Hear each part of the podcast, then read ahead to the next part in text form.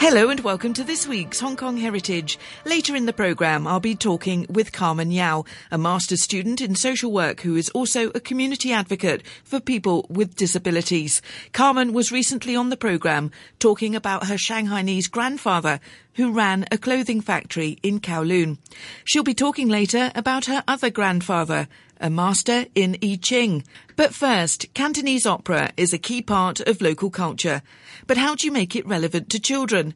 Often the operas from centuries past have themes of war, concubines, doomed romances, the imperial court, and ghosts. Stella Ma of the Cha Duk Chang Children's Cantonese Opera Association has appeared on Hong Kong Heritage in past years and has just written her fifth children's opera, a fun caper of hens and an eagle with plenty of dancing, drum banging and sword fighting to keep every housing estate kiddie entertained. But the plotline is about how children are always on their mobile phones playing games and have forgotten how to respect and care for their families. So Stella brings aspects of Chinese traditions and culture into a modern fun tale. The opera will be staged on October the tenth at the Sunbeam Theatre in North Point, itself a great piece of Hong Kong heritage, and she'd love you to come along. It's in Cantonese, but even for non-Cantonese speakers, there's plenty of music action going on. I'll give details about how to get tickets at the end of this segment. I headed over to Chai Wan to join Stella and the children at a rehearsal.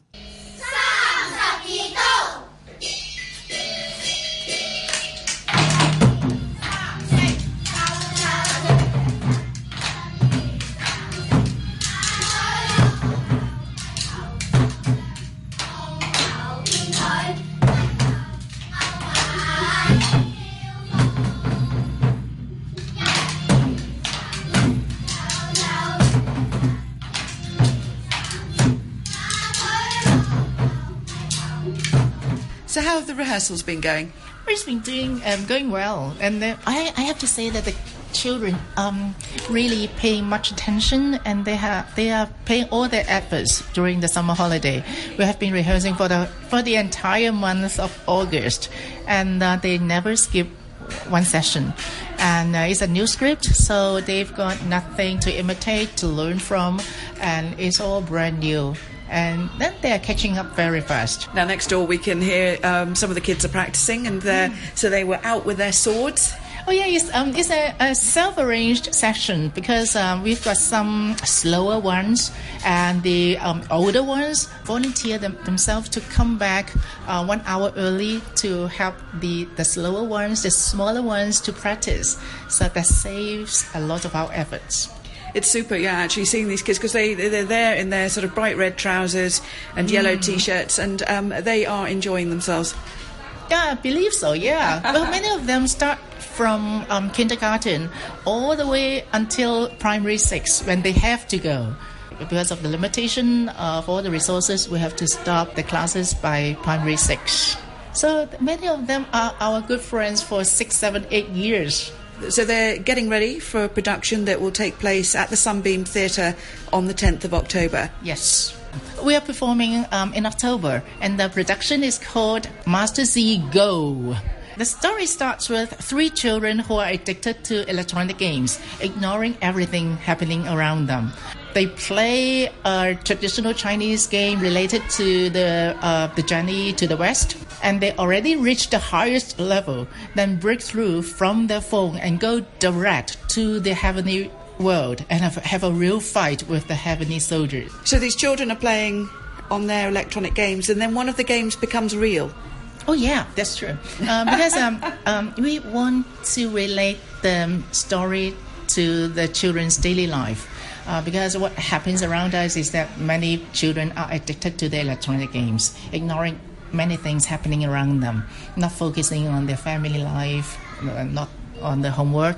So uh, we want to have that part in our story. Of course, it's a traditional Cantonese opera performance. My name is Ben Lau. I'm a, I'm a father of uh, Eunice Lau. Okay, who uh, is the student of uh, Cha Duk Chang. We study here for about a month. She practiced her her Chinese opera since K two, and uh, right now she's going to uh, P one. Why do you put the emphasis on Chinese opera? What appeals about it, Cantonese opera to you? Well, because we're Chinese. Yeah, because uh, see, uh, in Hong Kong, we have a kind of a mixture of languages or dialects. Okay, so I want her to, you know, uh, pronounce uh, the correct or articulate the most accurate uh, Cantonese. Since myself, I do not articulate very well, so I want her to be, you know, not like me. And when she studied the uh, Chinese opera, I think she can uh, pronounce very well in and, Cantonese. And do you yourself, I mean, when you were growing up, did you listen to Cantonese opera? I did read those Chinese operas, but uh, I never sing because I sing very bad. But it's also, I mean, for your uh, for the children who come here, it's great exercise, isn't it? It is. It is very great exercise, not just physically, but also mentally. Yeah, because, uh, you know, she have time to think about the, the, the uh, contents of the operas, but not the games. So, you know, it's very good uh, spiritual exercise to me, you know, or to her. And uh, how old is Eunice? Uh, Eunice, six and a half. And uh, you're looking forward to the performance, because I understand it's going to be at the Sunbeam Theatre. Right. Uh, she's going to be uh, she perform as a hen, okay, the mother of those chickens. Okay, she uh, tried to protect them. Uh, it's just a game. The game name of the game is called the Eagle Catch the uh, Chickens. Okay, whoever being catch uh, will become the eagle. Ah. Okay, and uh, to catch some uh, someone else. Okay, so is it? So it's the idea is to modernize Cantonese opera, uh, or yes, just to turn it, it into fun, or it's, it just turned into fun. Not not just uh, the the, uh, the traditional opera. If it's traditional opera, it's more, you know, deep into it. I don't think the kids will understand. Yes. Yes. Yeah. Mm-hmm. Well, good luck with all the the rehearsals and uh, enjoy the performance. Oh well, we love to see them, you know, uh, see them perform very well in uh, on the stage. Cantonese opera, of course, can be very, very traditional. These stories of princesses and emperors and generals, war, ghosts, concubines. Yeah. But with this, this brings this into the children's everyday life. That is the main objective of our production. We want to bring in the life of the modern day children to the traditional Chinese opera or Cantonese opera setting. And uh, our theme song is called A Good Child. And um, that's a line saying, we offer our parents a cup of tea every evening. And that's the homework for the children during the summer holiday. And they actually do it. And we want them to form a habit. We are starting a good habit with them and hope that they can go on and on until they get into their adulthood. So the idea is to get them off a little bit off the electronic games and back to basics. Yeah. And what is the basics? Because uh, many local Chinese people are not familiar with what is basic, and that is Chinese culture. I want to have a seed of Chinese culture uh, in their heart. But uh, when you say Chinese culture, you mean more traditional Chinese co- culture, not Communist Party culture? Oh, no, no, no. It's not, not, nothing related to uh, um, politics, any parties. Um, actually, we want to have for we want the, we want the children to have some traditional Chinese values with them when they grow up. I think it's very exciting that you're going to be in the Sunbeam Theatre, because that goes right back to the roots of Chinese opera in Hong Kong. It's a good chance for the children to feel more about traditional Cantonese opera. And um, all the years we've been working on the two different elements, traditional and young. The Sunbeam Theatre is a traditional Cantonese opera uh, performance venue, uh, and the actors are the young actors. We want to put them, uh, put them into the setting of something being traditional, like not only the venue and like um, what we are doing, um, like this production. It is a Cantonese opera production, but we are adopting modern daily life story into the Cantonese opera. So we start with the children's daily life, that they are playing with the electronic games. Okay. And then they got something wrong and they got sent back to um, the ancient time. And then starting from um, Act One, we go back to the Cantonese opera setting. And that is to relate their daily lives to our production, to something being traditional, something being old. Um, like the story of this production, we want to bring the children back to the ancient time to learn from something which is missing from our daily life nowadays. And those something might be the very traditional Chinese values, uh, like our respect for our families, like our contribution to the society, which seems to be um, seemingly missing out in our daily life. They, we are requesting a lot more from our society rather than thinking what we can contribute to our society. We are asking a lot from our parents, grandparents, rather than thinking what we can do for them. So I want them to be a bit more disciplined. And this time we have sixty children all performing on the stage, no adult on the stage, and they have to manage themselves. Um, and so what's the age range? Um, the average is seven point seven five, uh, ranging from four to eleven. That's quite demanding. Yes, very.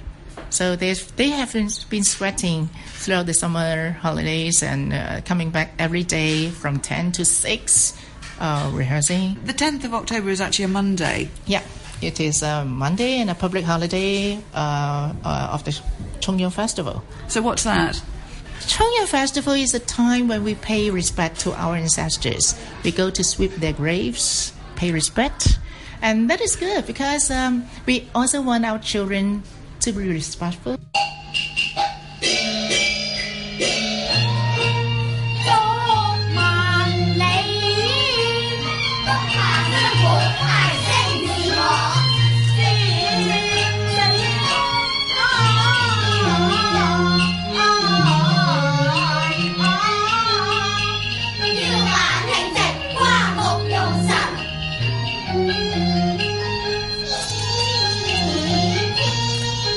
And uh, you created this opera yourself?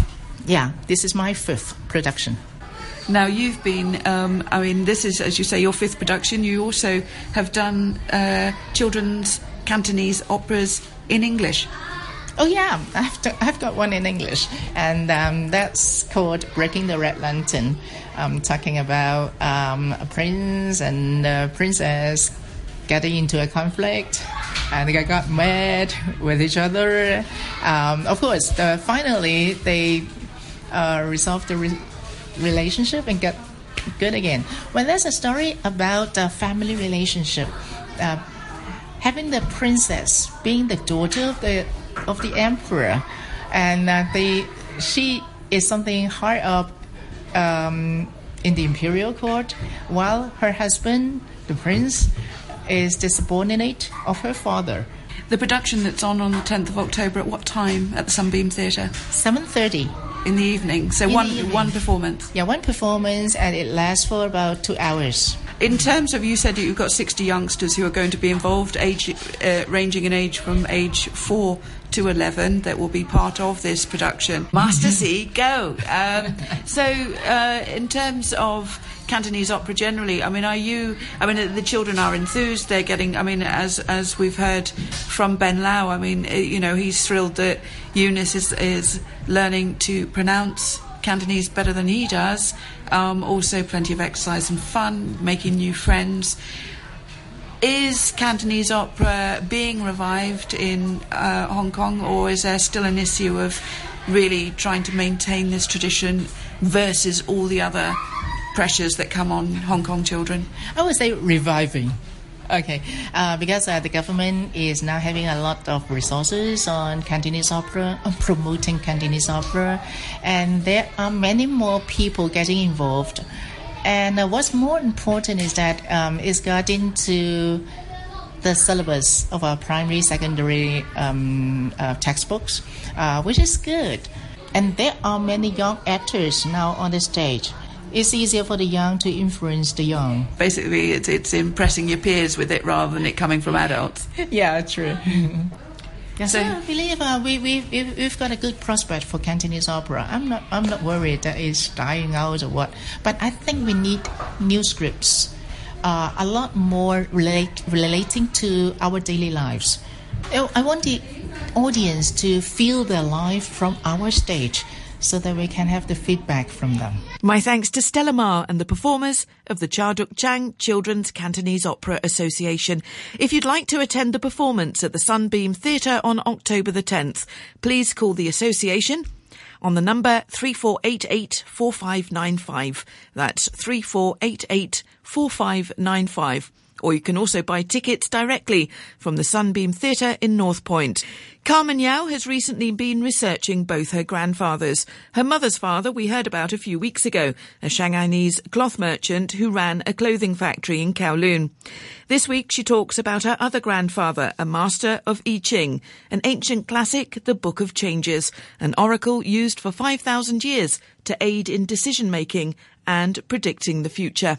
Well, every time when I'm, I love sharing stories about my grandfathers. I mean, both Gong Gong and Ye Ye, because they are really two very different families. My Gong Gong is a very modern fashion person who wears suits with a very nice haircut. But my Ye Ye is a very traditional Chinese person who wears chengsam. So it's totally two different styles. It's a very Chinese dress. Yes, he wears chengsam and my Gong Gong wears suits. So it's really a very, you know, big c- comparison between them. So for my Ye Ye, because uh, he's um, he's a scholar, I usually call him a scholar. He's an artist. He um, the reason why is because uh, he spent a lot of time studying Tao in Yijing. So in my family, we do a lot of studies in Yijing.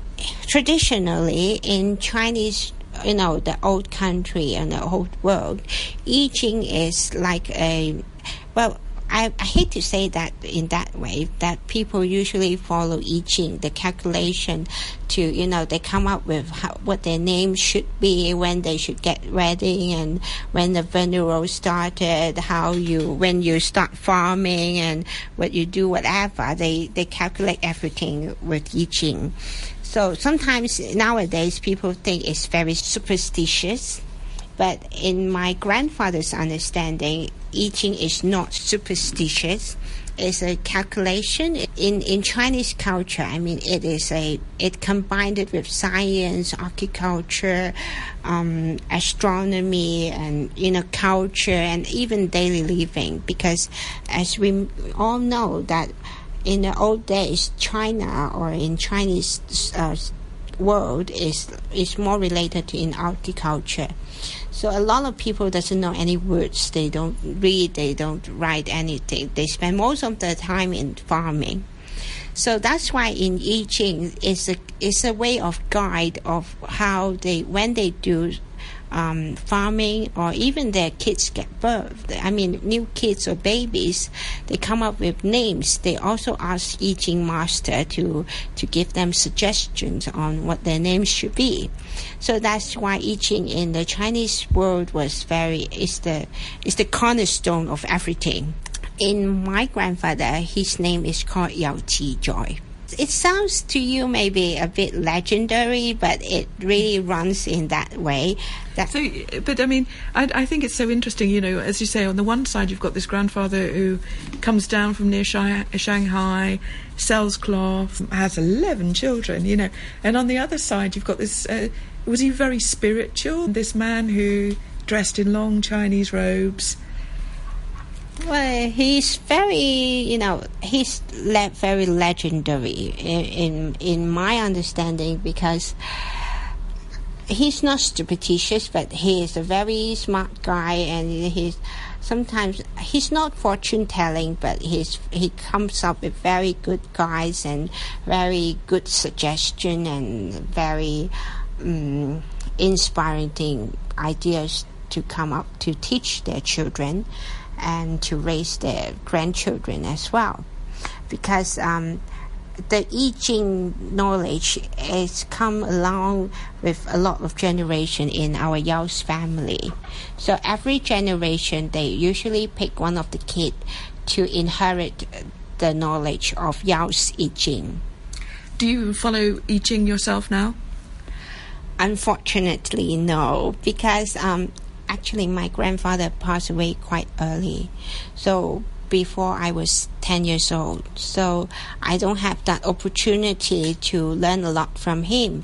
But um, but I somehow is that, that's the thing that I think is really funny is um, what he taught his children can still apply in in my father's education, and my father used my grandfather's way to educate me. So that's why we have very strong connection, even he passed away many years.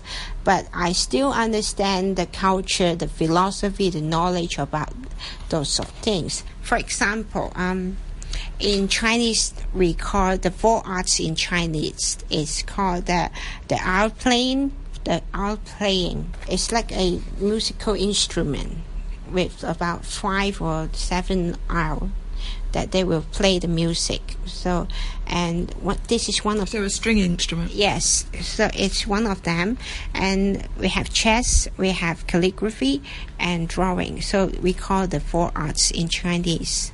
In the old days, people should learn four arts or six arts.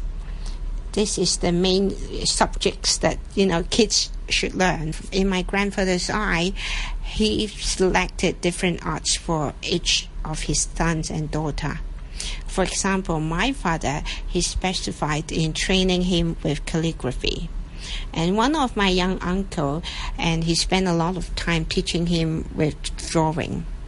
Because um, from his perspective, learning all these kind of arts can, you know, build up the person's courage, courage to, and to learn more about traditional Chinese.